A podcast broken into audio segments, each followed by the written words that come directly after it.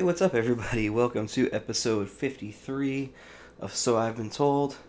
My name is Adam Kramer, and my guest on this episode is Matt Langston of 11D7 and The Fast Feeling. Um, you know, 11D7 put out a record this year called Bad Glitches, which is, as you'll hear me say in this episode, one of my favorite records of this whole year. Uh, big fan of what Matt did with that record. And also, he's in a band with uh, Leanor from Five Iron, who's been on the show before. And, you know, The Fast Feeling, that record's great as well. So I got to fanboy a little bit and have Matt on the show. And we had a lot of fun just chatting. So I'm to just, you know, get right to that. Uh, but first, I will play uh, a new song by 11D7 called Hellmouth, and it's featuring Spaceman Jones. So enjoy, and then enjoy our, the conversation that I had with Matt.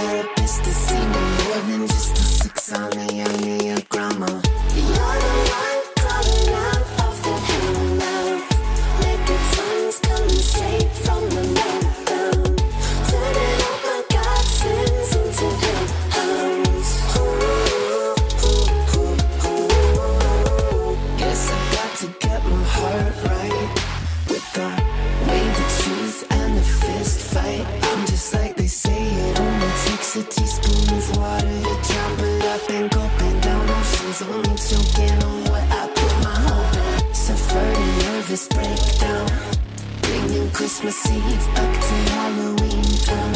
I expend a lot of energy hiding all these crises behind my eyes. That's why I'm traveling back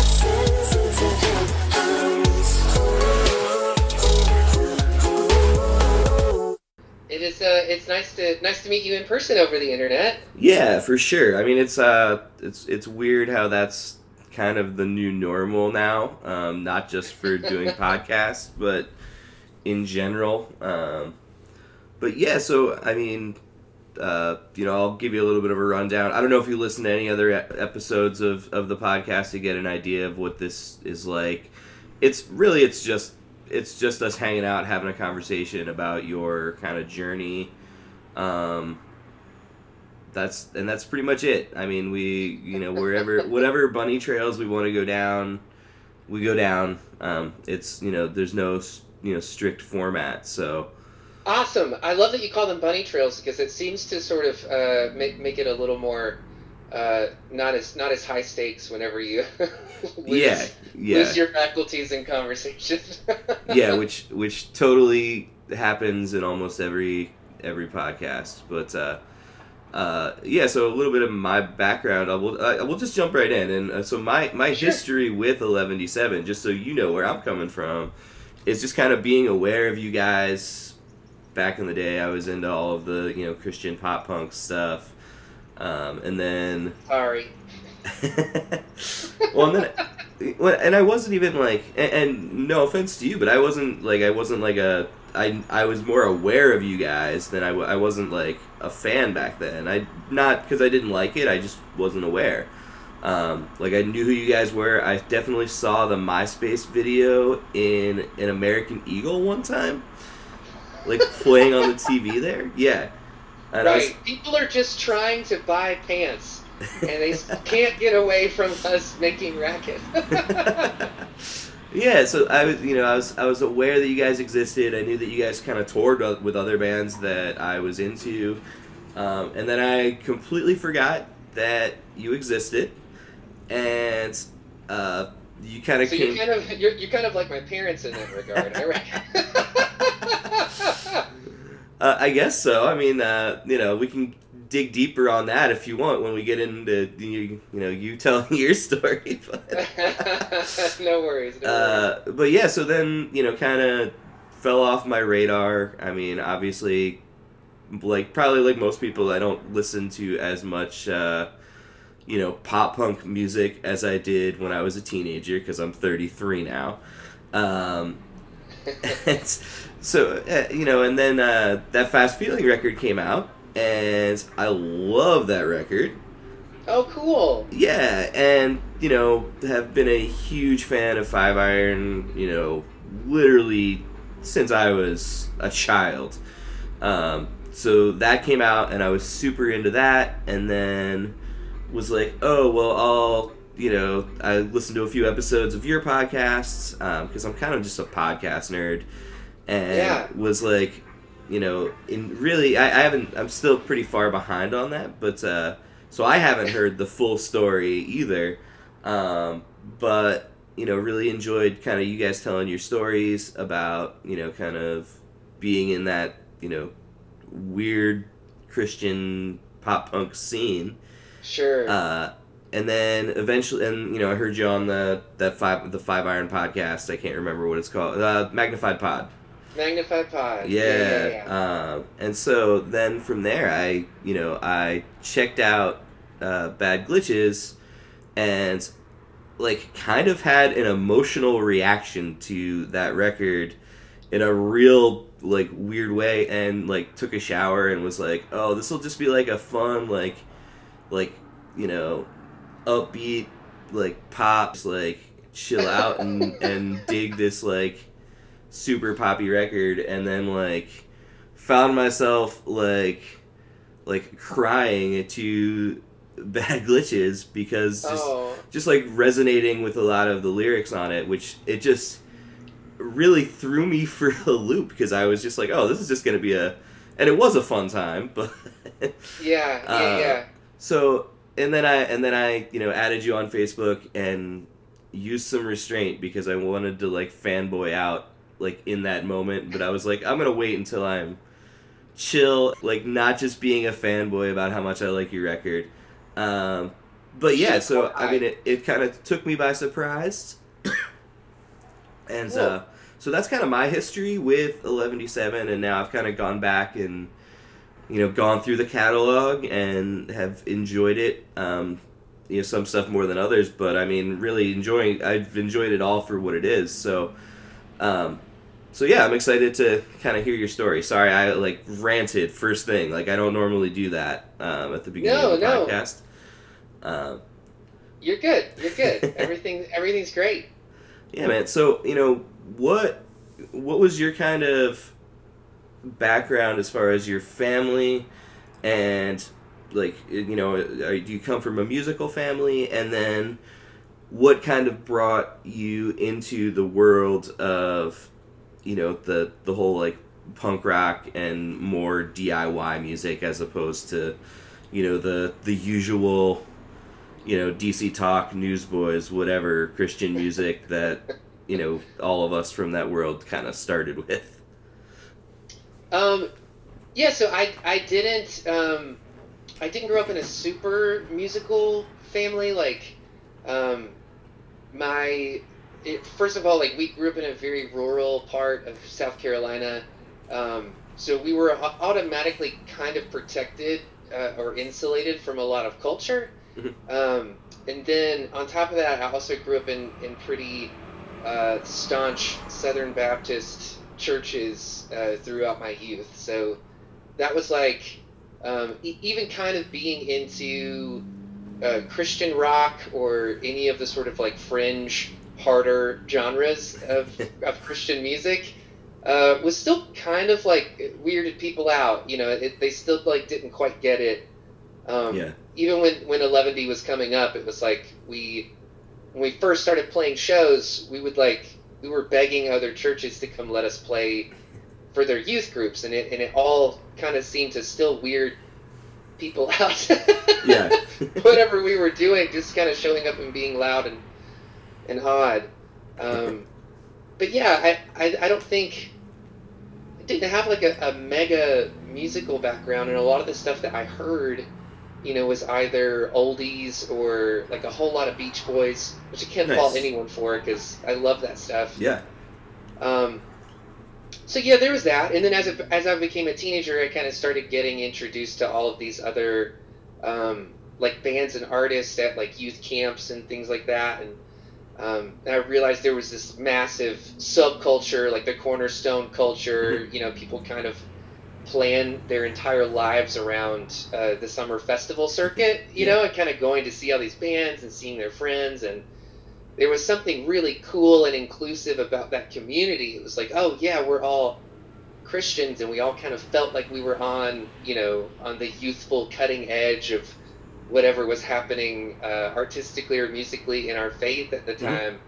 And so I got hella into it. yeah Um, yeah, uh, what were some of the, the the bands that were like you know the most impactful from that period Oh man, I, just different different bands kind of impacted you in different ways. Like, uh, huge Five Iron fan growing up, so like er, Reese's lyrics I thought were just absolutely outstanding, um, and I really I really sort of resonated with this whole kind of like counterculture, even within Christian counterculture Yeah. they kind of had going on. Um, but I had zero life experience to kind of put any of that together. Mhm.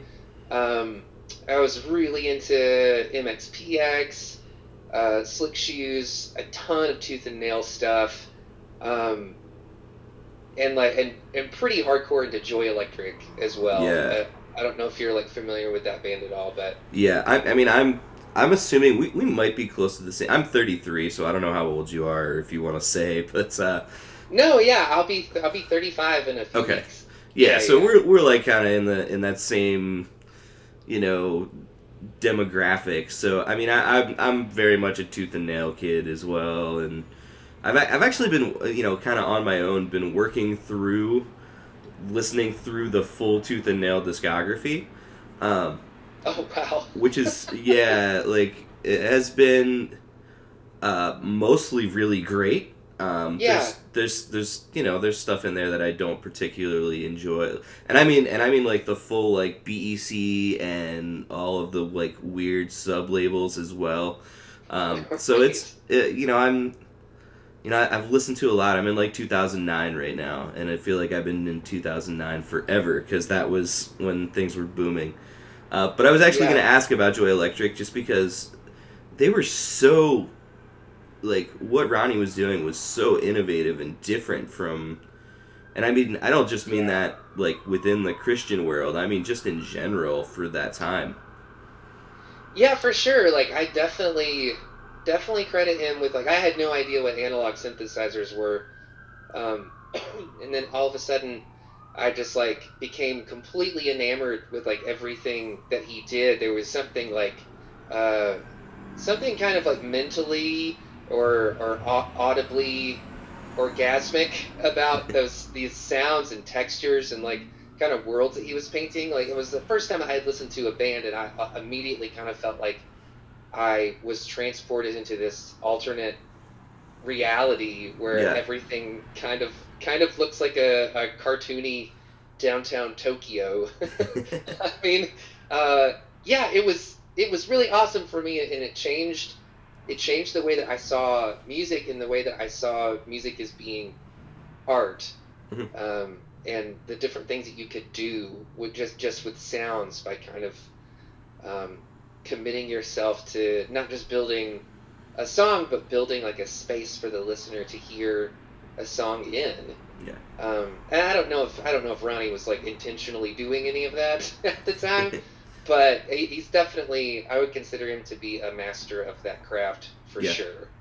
Cool. So Well, I'll jump back into you know talking about you you know forming a Eleventy and all that. But uh, have have you like do you know Ronnie now? Have you uh, been able to connect with him over the years?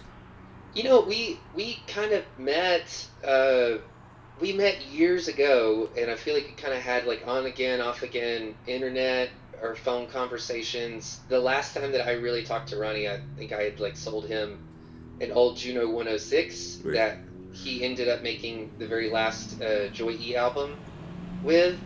So I kind of felt like that was that was cool, and it was like a, a nice final chapter Yeah. um, but now, now I think he's like super into kind of like being a, a pastor and into apologetics and um, like this this also this other sort of interesting sect of, of Christianity and Yeah. church planting and things like that. So, Yeah. Yeah. yeah. Cool. Um, so tell me about kind of the formation of Eleventyseven, and was that was that your first band as well? Yeah, uh, well, so the very first band that, that I had was actually it was me and our original bass player Caleb. We met at a summer camp, and at the summer camp he was like, "Hey, I'm about to have a birthday, and I I think that my aunt, I, I think I'm remembering this correctly. I think his aunt was going to give him like a specific amount of birthday money, and he had already decided he was going to take that birthday money and go buy a bass. So we were like at this camp and I was like I kind of played guitar a little bit, you know, wasn't super super talented at it at all, but we were just I realized that we were both into all of these different bands. Mhm. And at, at the time it was like, "Oh my god, if there if I could think of anything I want my life to look like, it's like these bands." It's, you know, going out on the road, the romanticism of uh, sort of getting in a van and traveling around the country and playing all these shows and festivals and actually like being the loud things at the concerts. um, it just seemed super fun, and so we kind of started out doing that. Um, we practiced in his parents' house. They had like an extra an extra bedroom that everybody just called the music room, and it was just God, it was awful, awfully loud in there we had almost no gear. We were like hanging microphones from the light fixtures because we didn't have mic stands and we couldn't afford mic stands. Um, so yeah, there was that, and and to to his mom and dad's credit, I mean, you know, there were times where we would we'd show up at their house at ten o'clock at night and practice until two or three in the morning, and they were just so chill, like Nice. about us being there. There's no way in hell now that I would let teenagers come into my house or even the studio like at that time of night yeah. and just rehearse and bang on shit and and for whatever reason they were super cool with it um and yeah so i'm i'm grateful to them Yeah. That's awesome. that. yeah um so i guess like moving on from there you know we just started started playing shows started as i mentioned before like everybody kind of thought we were weird. It wasn't like uh, we just started playing in a band and people were into it. And the only place that we could find to give us shows were like playing with hardcore bands Mhm. in like north carolina. So we would we would cross the state lines and tell our parents that we were going to each other's house for sleepovers. And Instead, we were we were loading up our GMC Jimmy with like everything we could get in it, and going and playing shows with hardcore bands that were probably just as confused as to why we were there. Um, but yeah, it was it was fun. Like it was a really interesting way to sort of cut your teeth. Um, playing for a bunch of different crowds, like starting out your musical career playing for people who don't give a shit about you, yeah. um, was was really informative for us, and I feel like a really awesome lesson Yeah. that we would we would learn over and over again, kind of in the in the music industry, and specifically within uh, the Christian music industry for sure.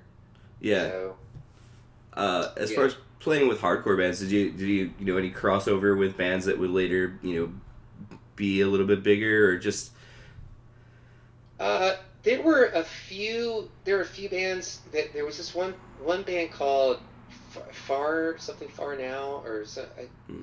Can't can't remember the name of them, but they they definitely would have been like in that sort of early two thousands Tooth and Nail yeah uh, situation, and they ended up getting signed to Tooth and Nail. There are a few other bands that we played with that I think ended up uh, getting signed, but I don't I don't entirely remember who they are now Yeah. because it all sort of runs together. weird?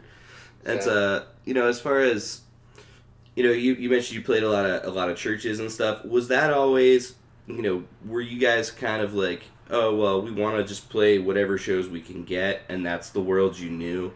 Um, or was it kind of a concerted effort to be involved in like the Christian scene?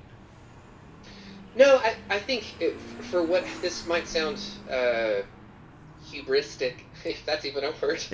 um, but there was, you know, like we we knew a lot of the other churches in town too, and we, um, we we had no like illusions of grandeur. Like we didn't think that we were the most awesome band, but we did think that we were the most interesting thing that could happen in churches um, in the area because we like we knew what it was like to go every single every single you know Wednesday night to youth group or Sunday night to youth group, and it's just kind of like the same old you know games and and Bible stories and things like that. So I think that was our sell was like, hey, we we can be something different. yeah, Like you know we can be a band, and wouldn't it be cool to have a band in here? It was just like such a novel idea at the time, but only because we were in such a small you know area, like just so removed from the re- the rest of the world.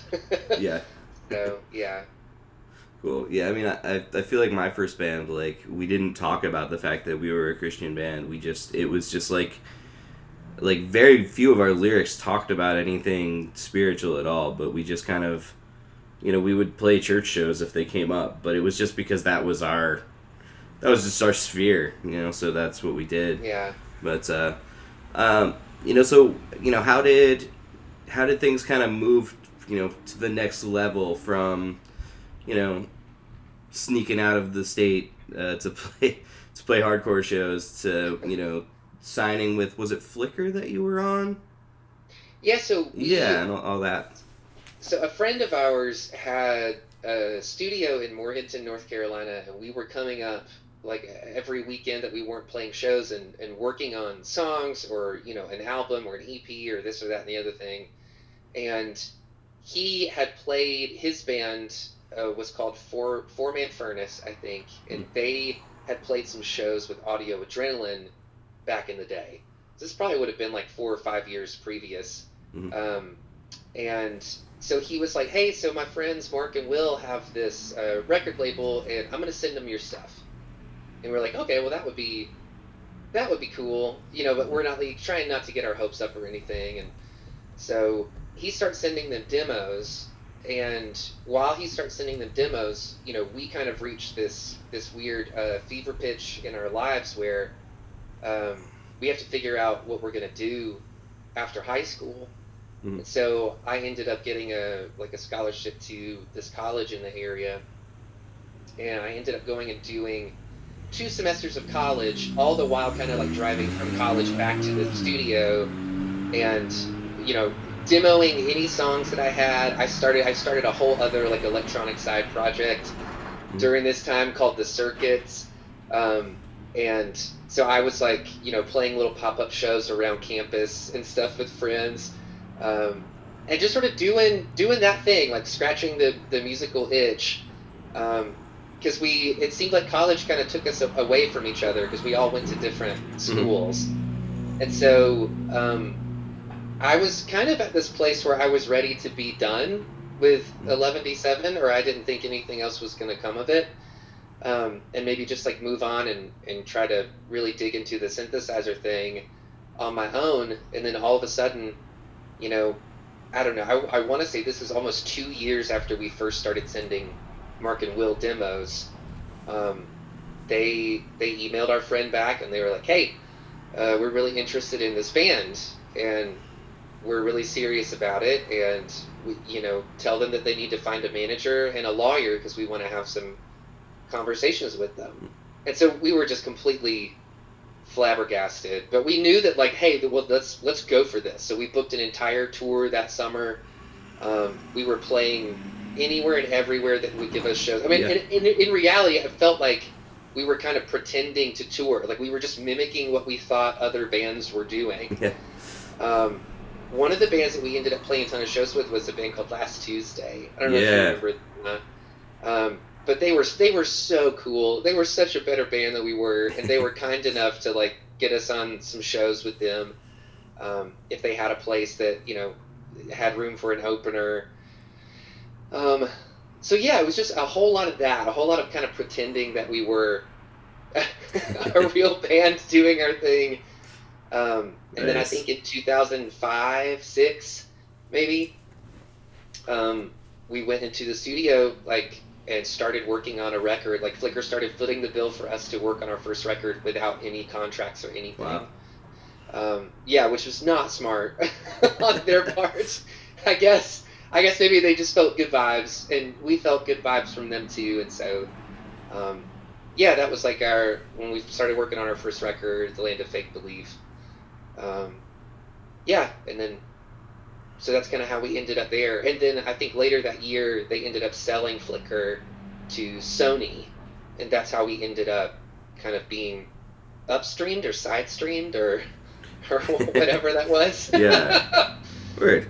Yeah, I mean that's uh, I, I I'm I grew up in Central Pennsylvania. I'm in Rochester, New York now, but I grew up in Central PA. So uh, last Tuesday was very much a part of uh, Oh hell yeah! yeah. So like I, I you know they they played my friend's backyard and I actually I had I had Carl I had Carl on the podcast.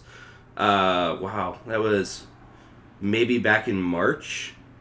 Uh, Oh, of this past year, and I mean he's I mean he's been living in China, and so he had that you know if, if you're interested at all that that podcast came out really great because he was talking a lot about this was like right before you know the pandemic really hit here in the U.S. and Right, um, right. so yeah he's uh, you know I've known Carl for a long time so um, you know very very familiar with Last Tuesday and those guys were some like serious road dogs Oh my god, yes. Yeah.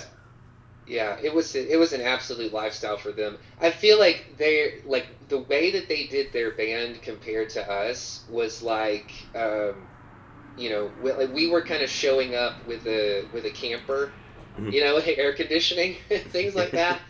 And they were just like, no, we don't even need tents. We'll sleep under the stars. And that this was like their whole. I don't know. It seemed like that was their mantra. Like they were just so badass yeah at doing the band thing and like plugging away and making it happen. So Yeah, that's that's awesome. Um, yeah, so you guys you know put out the record on Flicker and then you know Sony, and so you know what was the kind of catalyst for? Because I know you guys did a lot. You did some stuff in Japan. Um, and wasn't there like a, a Radio Disney connection or something like that that happened at one point? yeah. Um, so so yeah, like we did we did our first record and then about gosh I don't know we did this big like tour with Superchick to promote it, and then when we got off that tour, we got a call from Will in Audio A and he was like, hey, so like pop punk records usually have a pretty quick burn time Mhm. and we're we're kind of happy with what your first record did and we really want to go ahead and start working on the second one so um, we uh, immediately started like writing you know demoing stuff out and kind of moving into uh, work mode Yeah. and I think with that record, it was just like we were kind of still sort of finding our sound, but I was definitely wanting to sort of incorporate a lot more synthesizers and interesting textures and kind of fun bits and stuff in there. I was also like a huge new wave fan, Mhm. um, so I got like super into '80s uh, synth pop and and new wave and all of that stuff, and I've always wanted to sort of mesh those two things together. So I told them when we first started on that, working on that record, I was like, yeah, I really want this to kind of be this other thing, and that I feel like for some reason that approach. There were also a lot of other bands that were kind of taking that approach around that same time, and it sort of ended up becoming this like neon punk genre. Yeah. of like we're just we're pop punk with synthesizers and drum machines and samples and all kinds of that stuff. And and it was really cool but even that kind of like weirded them out a little bit. Like they weren't really sure. I think that there were bands that were doing really well at the time uh, within that industry like hawk nelson. Mhm. um, and so you know whenever you're in a, a genre that's that tiny people are always looking at the the bands that are selling the most records in there and trying to just like copy that. So it, it it's this really sort of incestuous um, kind of subculture to be a part of because it's like you're a you're a subgenre within a subgenre, and within that, you know, people are are just looking at this kind of false glass ceiling of what of what's selling just Yeah. within this small market. And I think we were like, hey, but like there's this whole other world of people out there. Like we don't have to just like we don't have to Christian Christianify everything that we're doing. We don't have to like tone everything down. We can Yeah. we can take some chances and take some risks and um, and kind of see where it goes from there.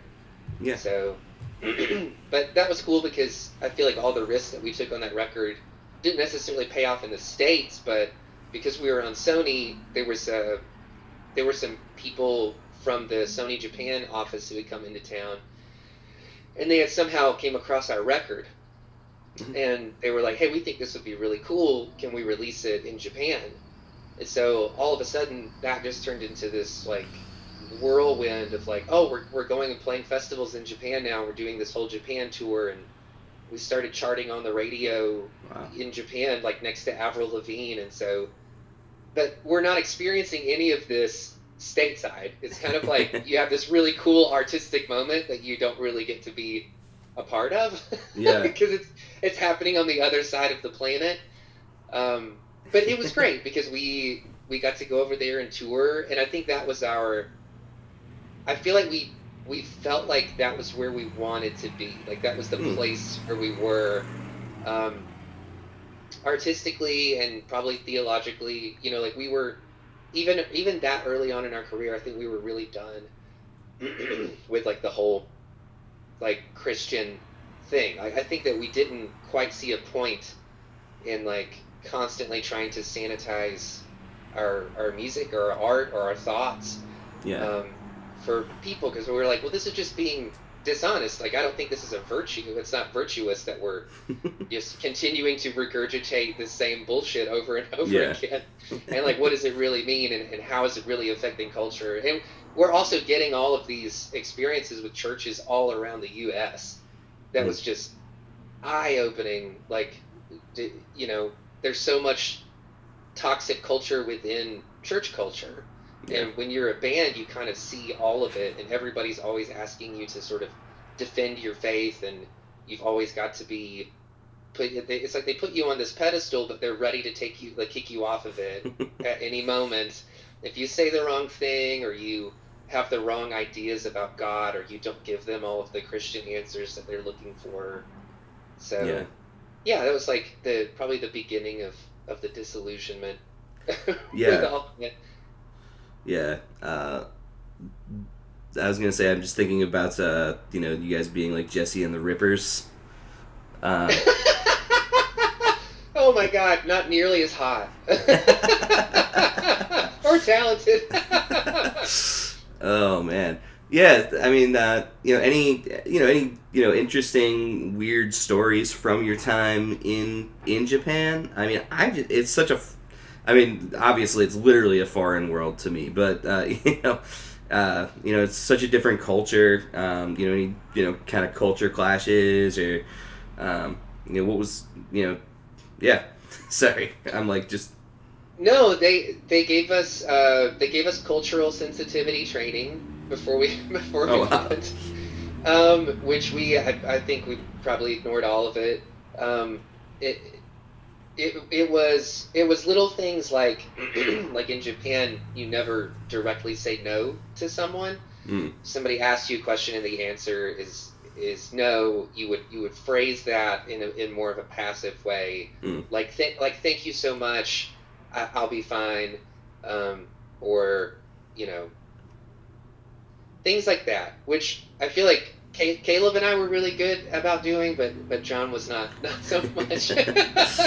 there was a couple times where we would be in production meetings and stuff, and and there would be a lapse in communication, or we are trying to say something, you know, back and forth through a translator, and the translator would translate something from from the Japanese guys who were doing the production, and we would we would notice that like, something had gotten lost in there, and our drummer would just immediately kind of blurt out, you know, no, no, no, no, no, and we were all just kind of like looking around, like it was that was rule number one at sensitivity trainings. You you don't say no to these people.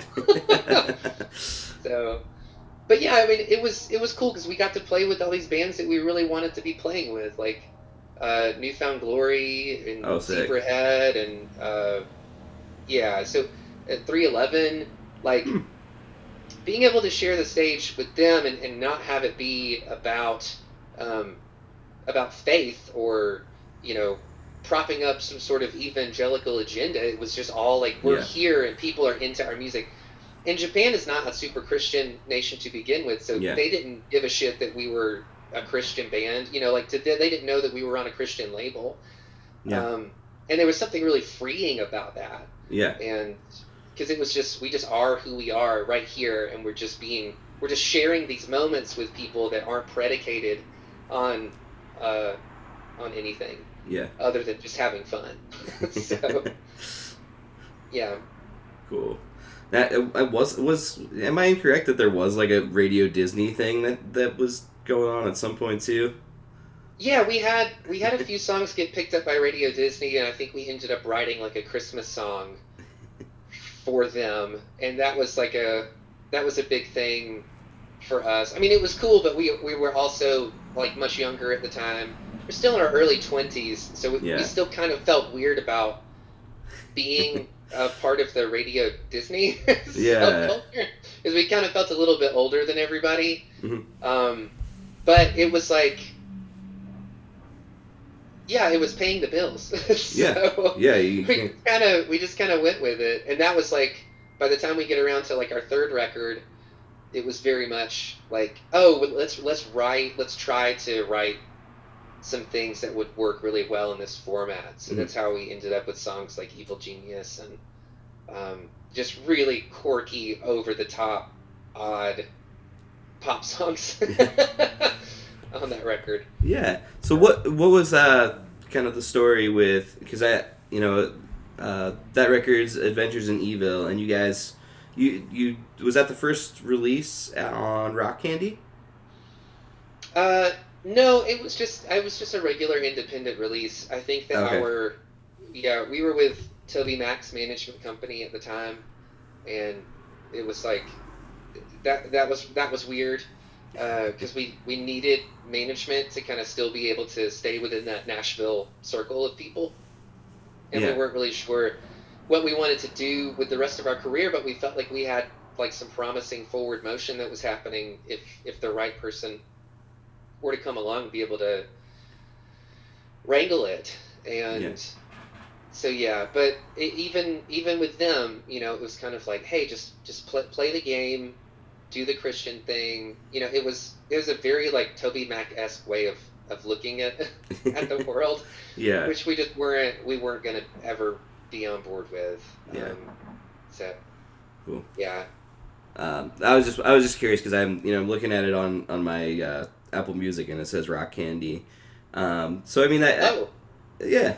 Um, so what was oh, kind of oh yeah, yeah, yeah. Sorry. So, so that, so it, it was originally released independently, and then we ended up getting all of the rights back Oh, cool. from them, like maybe two or three years ago, yeah. and and then and then we re-released it. Thank you for reminding me of that. oh, it's all, it's all good. Was that was that just was that just like um, did the the deal with Sony uh, was that just did it just end or did you guys get get dropped or um, So the deal with Sony, we actually we put out two more records on Sony Japan. So Adventures in Evil came out in Japan, and then the next record, Sugar Fist, came out in Yeah. Japan, um, but just was released independently here. okay Yeah, so that was that was kind of how that worked. yeah that's so strange Yeah, it, it, it was bizarre because we we kind of went from you know labels giving us lots of uh, well re- relative to now lots of money for promotion. Yeah. Um, and hiring really great PR companies and then all of a sudden we're we're kind of in this space of like oh my god how do we even let people know that we have new music out? Because we've historically been pretty awful at, at social media and doing that sort of stuff and um, I just don't I don't like what it does to my brand. I don't like thinking about clicks and views and influence and all those different things I feel like it takes all the joy out of it for me Mhm. so um, so yeah we've just tried to we tried to find other ways of engaging people and a lot of that has just been like oh no well we'll just kind of hole up and, and work on a record like we're or we'll work on a video or we'll work on the podcast stuff and Yeah. sort of be more concerned with like creating content that we feel really proud of than just kind of like oh my god check out what i'm eating you know or like look at this puppy pic uh, sort of a thing which it's, it's not even true because i still post pictures of puppies i love it But, yeah i think you get the the general gist of it for sure Yeah, I mean it's interesting. I, I had a I had a job interview yesterday with a you know a, like selling insurance, which is not really it's not really I'm not going to do that job, but uh, you know I'm I'm looking for work, so I'm just kind of taking any interview. And the guy Yeah. spent a lot of time talking about like like per, you know your you know being worried and concerned about your personal brand. And I was just like, it's stuff like people talk about it in music, and then it's weird to see that language kind of cross over into like, you know, into like business world as well.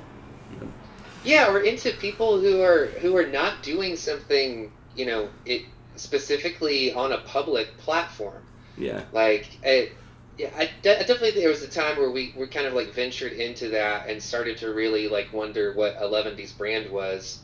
And and we had a lot of those conversations you know like what do we really stand for? What's going on here? You know with and honestly man that's just i feel like that's all a, just another manifestation of ego. It's just Mhm. another thing to protect and to insulate and, and to make happen.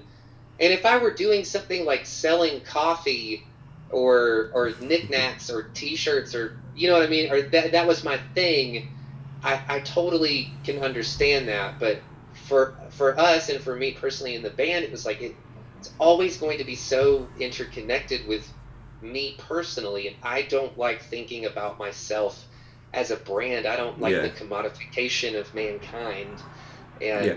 i don't yeah i feel like those thought patterns can be really destructive and, and counterproductive to just creating creating art and taking chances and taking risks with yourself um, on the things that you want to talk about or the things that you want to explore about yourself and others Yeah. in the world yeah. It's it's you know strange how that's such a like a huge you know thing in you know mainstream culture now is you know personal branding and I mean I'm sure it's always been, but it seems like we're in such a celebrity driven you know Instagram influencer weird time right Um, but yeah, that was also kind of a bunny trail, but whatever.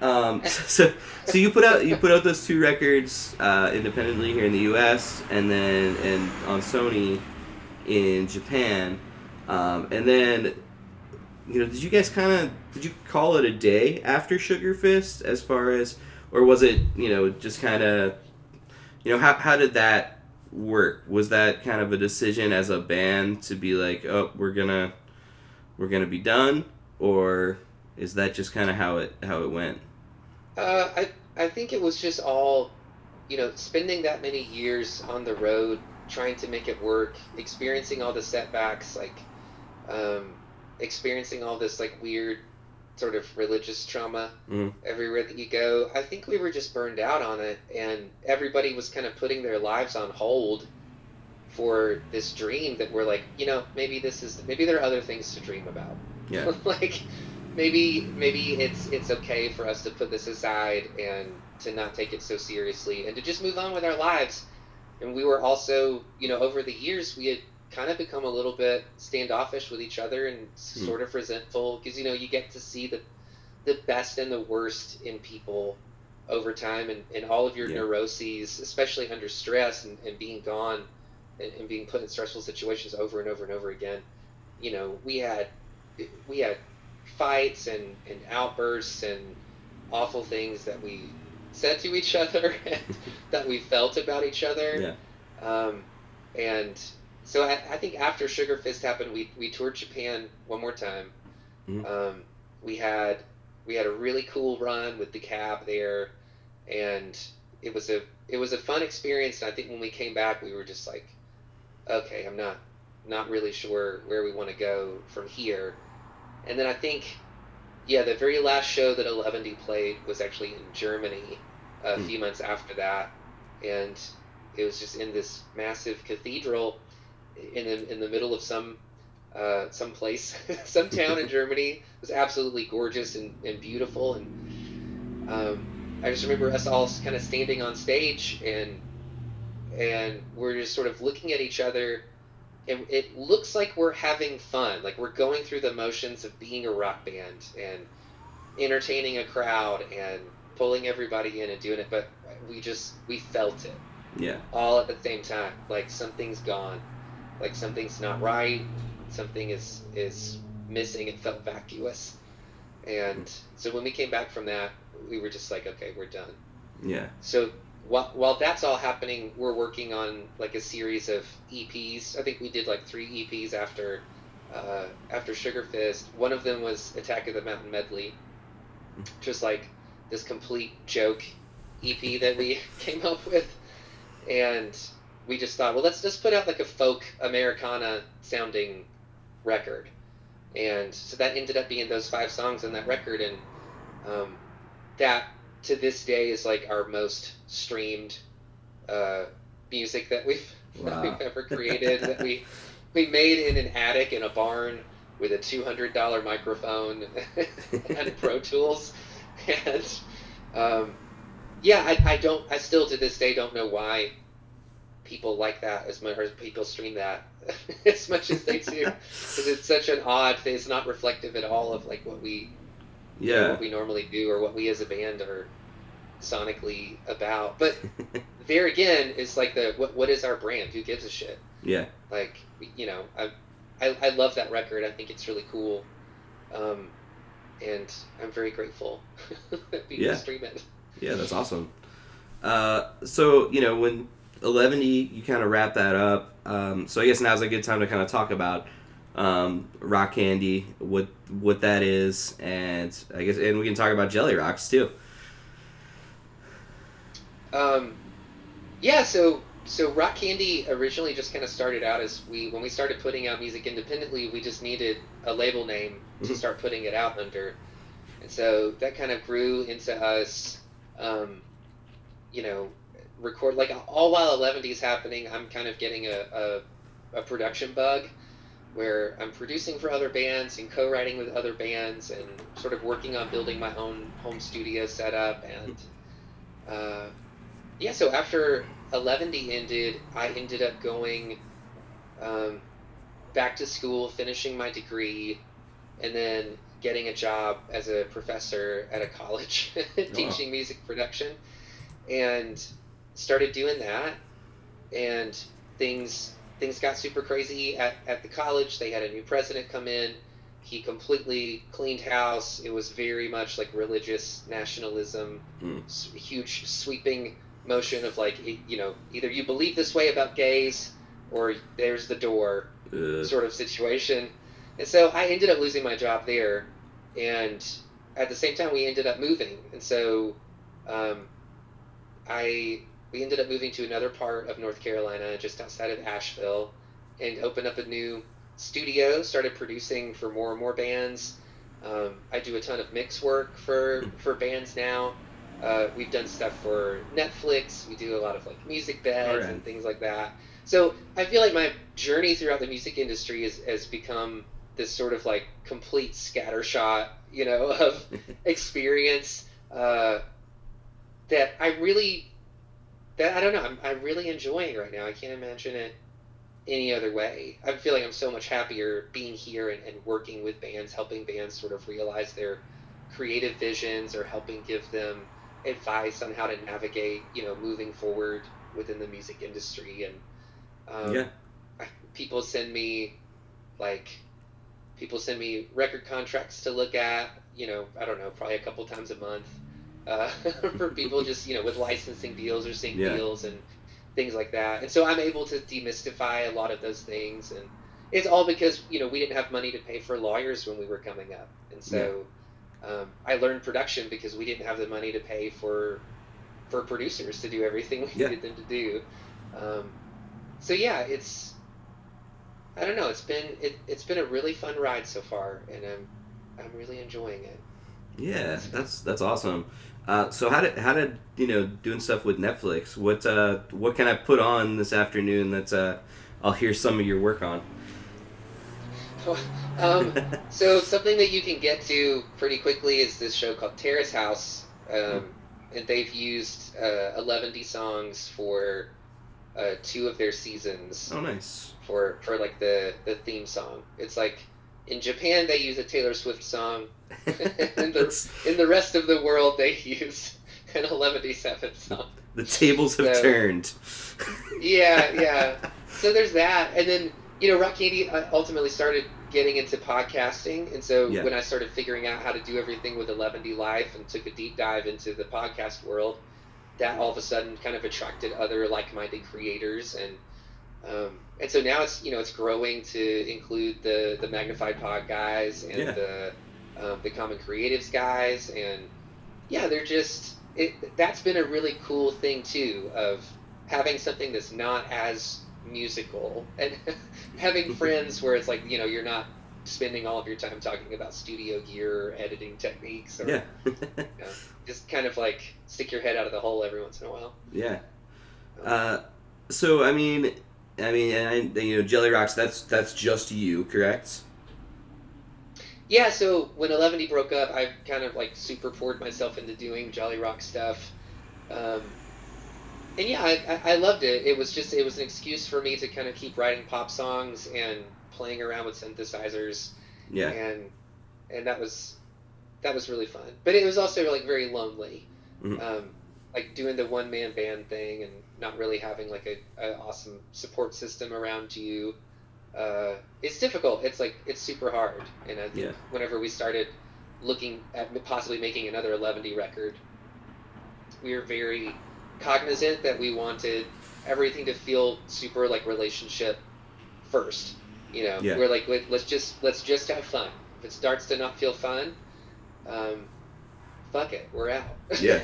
so Right. So how did you know? So how you know what was the catalyst for um, you know coming back together to do Rad Science? Um, so I, I think, you know, I had, I had started producing for Davey's band at the time. He was in a band called The Revelry. And so we kind of started spending time with each other in a way that we hadn't before. And yeah, I think, whereas in 11D, it was always like Matt's, Matt's constantly doing everything and he's micromanaging everything and he's really hard to work with. He's hard to collaborate with because, you know, he doesn't use a lot of other people's ideas Mhm. and and all of that. And then in this instance, it was like the roles got completely reversed, and I was able to be like, "Hey, I just want, I just want to make your record. I just want to make your ideas work as Yeah. well as they possibly can." And so it was that sort of shift in thinking that I feel like just gave us a completely different friendship and mindset. Um, Davey actually lives just a few doors down from us. Oh, right. here. Yeah, so like we ended up moving to the same town together. Um, and that was really cool. And our, our old drummer John, you know, he's he just put out a new record uh, that he that well that yeah that I produced here, and it's just I think it's cool. Like everybody has their own creative outlet, Yeah. and I'm able to pour into everybody else in a way that that I, I hope to them feels very satiating and and fun and encouraging. I think we're all fans of each other as people now, Yeah. and and that makes for a completely different quality of of life and of friendship.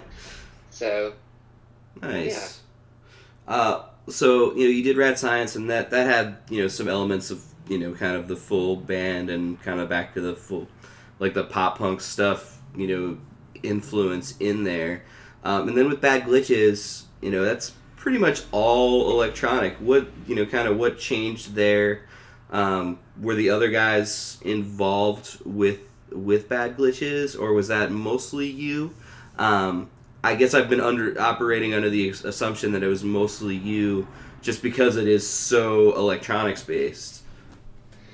Yeah, it, it is. Um, I think with, I think when we were doing Rad Science, you know, it was very much like all hands on deck, constantly sending MP3s and stuff back to each other and coming up with ideas, and a lot of time spent in the studio, uh, tracking stuff together.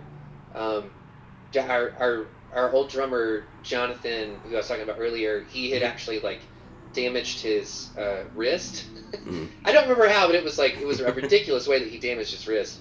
Um, and so we had another friend Mike come in and do drums, but John was in the studio the whole time, so you know he's like giving input and everything. It felt it felt pretty collaborative. Yeah, Um, and then I think when Basic Glitches rolled around, you know, we we had a bunch of deaths in our families, and Mm. um, everything was was getting to be sort of stressful for everybody personally at the time.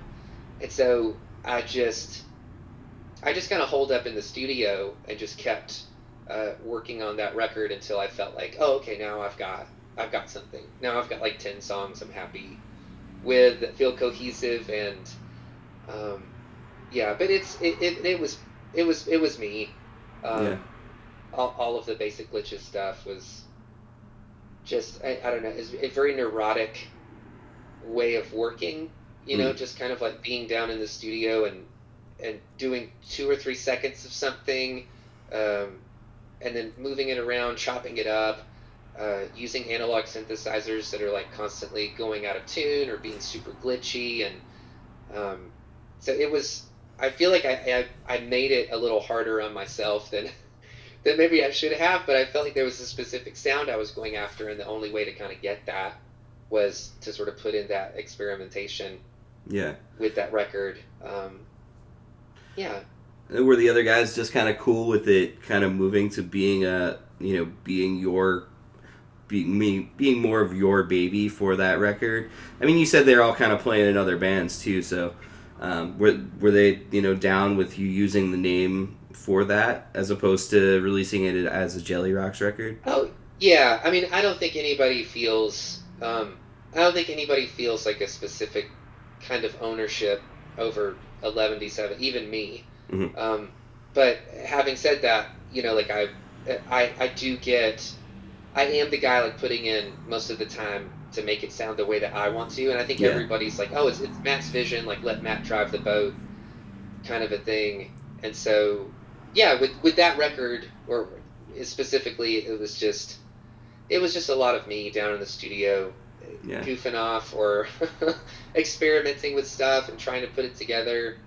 Um, but it, it was it was also the record where I just didn't give a shit anymore.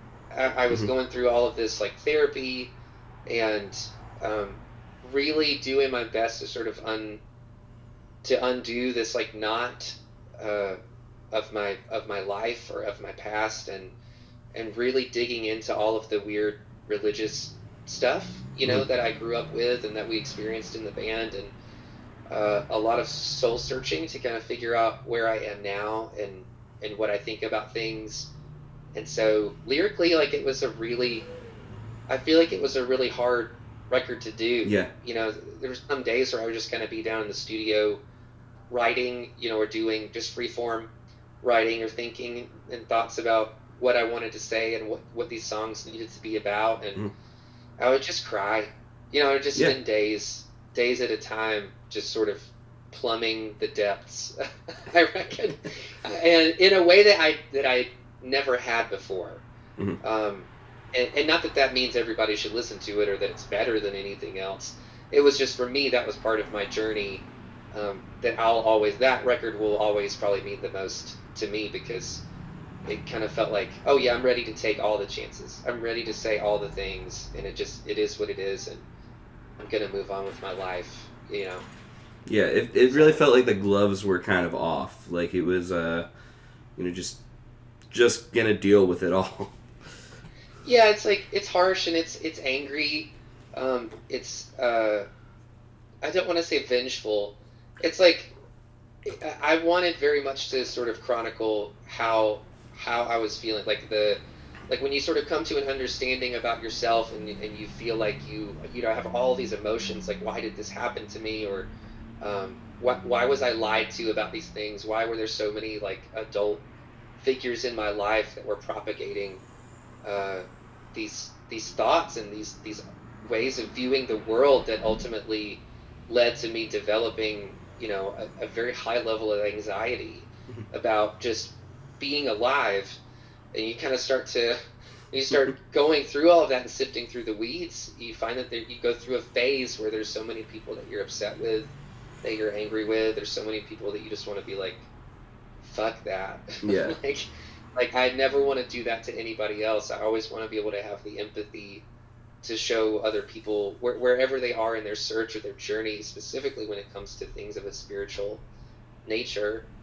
Um, so yeah, I it, it's definitely a snapshot of probably my my angriest my angriest moments by myself. Yeah, was it was there a you know I, I know you were saying you know obviously and you know collectively over the years there being you know frustrations with with the church and with that culture was there a you know a kind of a catalyst that kind of really pushed it um, to that to that point um, where you were uh, and, you know where you were when you were writing that or it's just kind of a build up over time It's a really slow burn. yeah uh, it's a slow burn over years and years, and finally you start to look at your life and you're like, oh my god, this the, this slow burn is turned into a flame, and it's like Yeah. damaging yeah everything. It's hindering my ability to relate to other people. It's hindering my ability to be present in my relationships with others. It's making the artistic process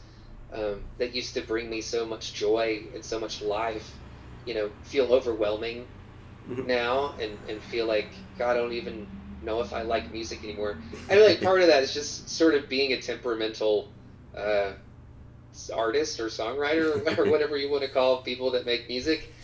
Um, you're constantly going back and forth between yes, this is amazing, the world needs to hear this, and then ten minutes later you're like, oh God, this is terrible.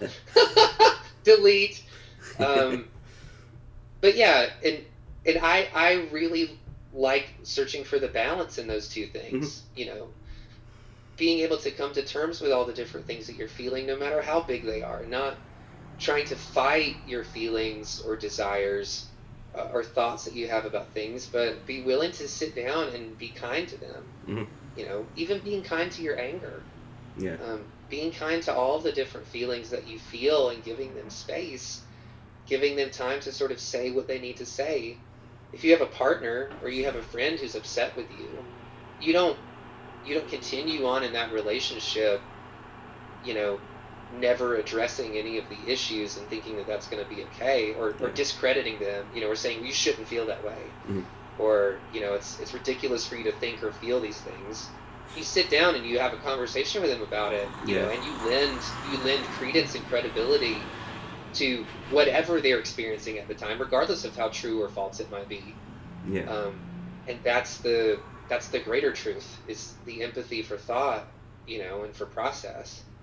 yeah But Awesome. Well, I mean, I, I I love the record. You know, it's it's going to be in my, you know, I, we I always do a, a, a top ten uh, list uh, with some other buddies of mine on the podcast, and I you know, little sneak peek. Uh, that record is definitely going to get mentioned on there for me.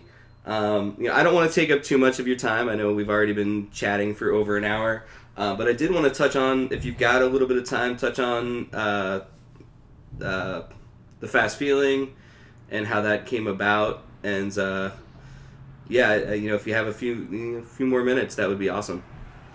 Yeah, for sure. Well, first of all, thank you so much for including that record. Um, thank you for listening to it. Yeah. And thank you so much for your kind words that you sent me initially about it. That was, um, I feel like the the longer that I'm that I'm alive, the more I tend to appreciate uh, just the fact that time is really precious and valuable. And so whenever I come across something that I feel like affects me Yeah. in some way, I, I try to be really good about writing whoever it was and just like saying, hey, I really, really appreciate what you said or what you did really resonated uh, with me. Because I feel like that just puts so much goodness back into the world. It's a really small way of just saying, I see you. Yeah.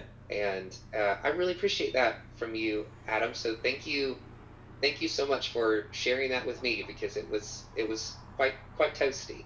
Awesome. well, I'm, I'm glad to hear that. And, I, and like I said, I mean, I, I, you know, I've got a very, you know, I without the uh, the touring and all that, my experience with with church and with music and all of that, I you know have a lot of parallels. So I you know resonated very you know very deeply with you know kind of talking about deconstruction. I know that's like like the term deconstruction is even kind of overdone right now and everyone's kind of dealing with it but i you know i think it's good i think that we're all kind of dealing with all of the the shit from um, you know trying to trying to sort out like what was good and positive about the you know growing up in evangelical culture and then like you know figuring out what to do with the rest of it so um, You know, the weird thing about that is, and I, I, I promise I'll talk about fast feeling stuff. Oh, yeah. Uh, I, I didn't figure your question.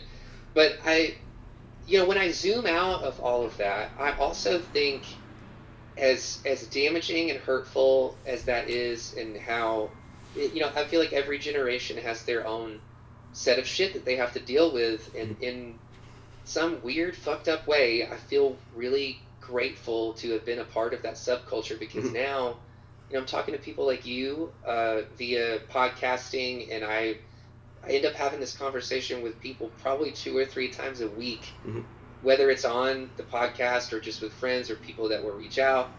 And it's like, how beautiful of a thing that we we were given this thing that although it it feels very nefarious and damaging now, that it's also a connector for all of us. That we have these Yeah. very specific cultural touchstones that you know we can all kind of come back to, and we get to turn all of those things into hugs now yeah for each other. You know, they give us a, just a, a very easy inroad to empathy for for everybody else because we know what it was like to grow up in, in a repressive, spiritually repressive culture. Um, so yeah, so in some weird way, I, I feel grateful for it, and I feel like that that's how I, I would like to continue. to Yeah, I mean, and and I you know, for me, I mean, I even kind of look at it as you know, and I still, I still identify as Christian, but not evangelical. Um, sure. but I mean, kind of looking back, I mean, it's it's crazy too now because like, you know, we're close to the same age. Like the world is so different now, as to like at the time, like that was like those bands from that world were, you know, really were my gateway into you know the world of music and DIY and punk rock, uh, Yeah. things that really shaped you know who I am as a person. Um, and so in that way, I'm I'm thankful for that whole weird subculture because it, you know, it, it brought me into a different, you know, weird subculture that has, you know, very much shaped my worldview and, um, you know, and, and as a as a segue to talking about, you know, Five Iron and the Fast Feeling is, you know, and, and I I actually said this on another on another podcast episode, but Five Iron's lyrics were so impactful to me uh, yeah. as a kid where like they're you know i'm growing up in super conservative central pennsylvania and they're you know talking about you know racial injustice when it comes to indigenous people, and they're talking about, uh, you know, about you know the dangers of of nationalism. So like, you know, and I you know I know from your what you were saying, you know, they were an important band to you as you were younger. So, uh, you know, it must have been a super awesome experience to get to work together with those people, um, with the fast feeling. Yeah, it was it was super cool. Um, I, so I, I ended up meeting Reese at this festival called Soulfest up in New England, and we kind of started, you know, emailing back and forth and sending each other demos, and we thought, well, let's start this band. Mhm. And so that band ended up being uh, this band that never did anything called Pool Party Death Machine.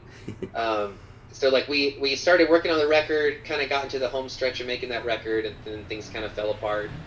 And then maybe like nine months after that, uh, Scott starts sending me demos that he's been working on with Andy and Leanor, and he's like, "Hey, what do you what do you think about these songs?" And I was like, "Dude, I think they're really cool. Like, I'd love to work on something like this." And then I, that kind of turned into us just doing a bunch of collaborating, uh, flights, you know, from Asheville to to Colorado, and um, it was kind of fun because at the time, you know, Scott was like, if we're gonna work on this record, I really want to like build a studio in my basement. And now, Mhm. like Scott has a super badass studio that they just made the the new Five Iron record in. Yeah. Um, yeah, and that was it was amazing because I love I love Scott. He's he's such a, a prolific writer. He has such an amazing musical mind and brain, and I can't say enough good things about collaborating with them. Cool. I feel like he and I are both like kind of of a similar temperament for for Mhm. collaboration because we're we're willing to explore all the thoughts and kind of put everything on the table and in a way that's like, oh no, we're just we're just doing it free form. It doesn't. I don't feel like I'm in uh, in muddy waters of offending him if I don't like something or Yeah. if I think it needs to go in another direction. I think we trust each other in that way uh, to kind of let everything ride as it needs to, and then if it really feels like something's going off the rails, one of us will speak up and say, "Hey, I don't, I don't really agree with that." Mhm. Um, but yeah, that was that was amazing, and being able to work with with Leanor, you know, like she's such an amazing personality. I've zero I, I mean she's like if a red bull can came to life uh, that's that's her. Um, and being able to meet andy you know like andy and i will still still text Yeah. every once in a while and share inappropriate memes with each other. And uh, it, it's really great. Like it was a super super fun thing that we were all able to do.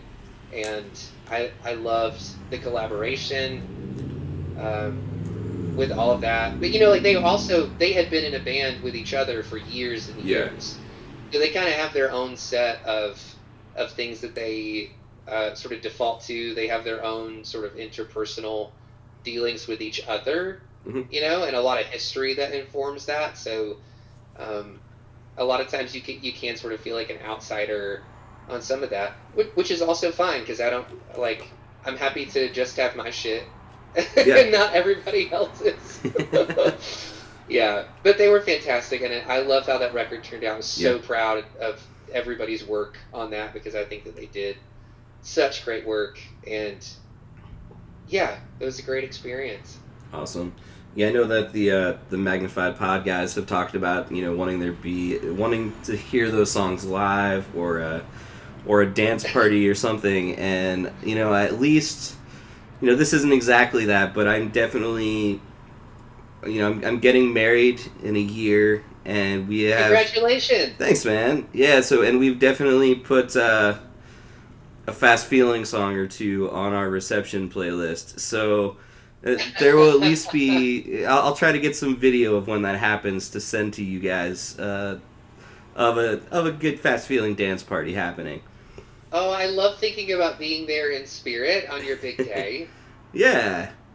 Yeah, so I mean it's uh, you know we might might be throwing I might throw a little seventy seven stuff in there too. We'll we'll see how it goes. don't don't ruin the playlist come on get it together kramer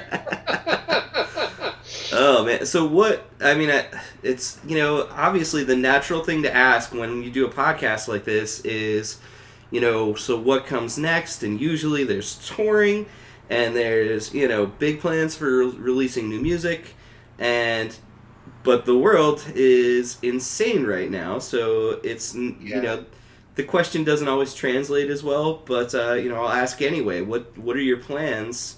uh, moving forward um, with Eleventyseven and with you know your other projects and do you have any big plans and how is you know how is all of sorry I, I'm like I get in a habit I just like throw out like a series of questions all at once but uh, and you know Yeah. how has how has this whole the pandemic impacted you you creatively and, and how have you been spending your time Well, we had a Japan tour booked for spring this year, Oh, wow. and so that that happened at the exact same time that like shit hit the fan with COVID. yeah um, specifically in like China, Korea, Japan.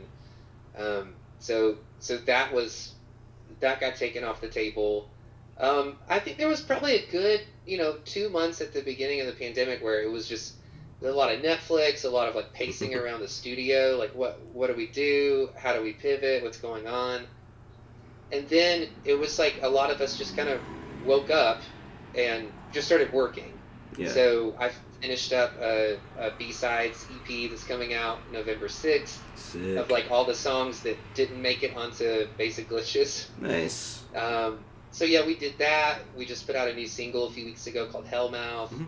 Um, so that was cool, you know, and because of COVID, like nobody's doing anything, so we were actually able to do our first collaboration with an artist here in Asheville uh, called Spaceman Jones, who's just like absolutely sick yeah and so so that was cool. And then everybody else you know was working on records and stuff. So i ended up mixing a whole lot of records for people during the pandemic uh, you know which which was great because there are a lot of people that were just completely out of work.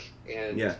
um, so we just really really dug into okay we're going to start onboarding more podcasts. We're going to start tightening up some of the podcast production and stuff that we're doing with rock candy we're gonna we're gonna be reaching out to other artists and see if there's ways that we can help you know via the studio or different services and stuff that we have. Just like trying in the best way that we can to sort of reinforce a, a communal and community aspect uh, for musicians like in our area or in our friend groups Mhm. as much as we can. And so that was it. Um, and then i think yeah so november we'll have that ep come out or actually this this this weekend Oh, i'm yeah. talking to you in november i have no concept of time uh, so that'll come out and we have a, a New Found Glory cover that's coming out um, on pacific ridge records oh, I nice I think that's the name of it. I'm so awful with this stuff.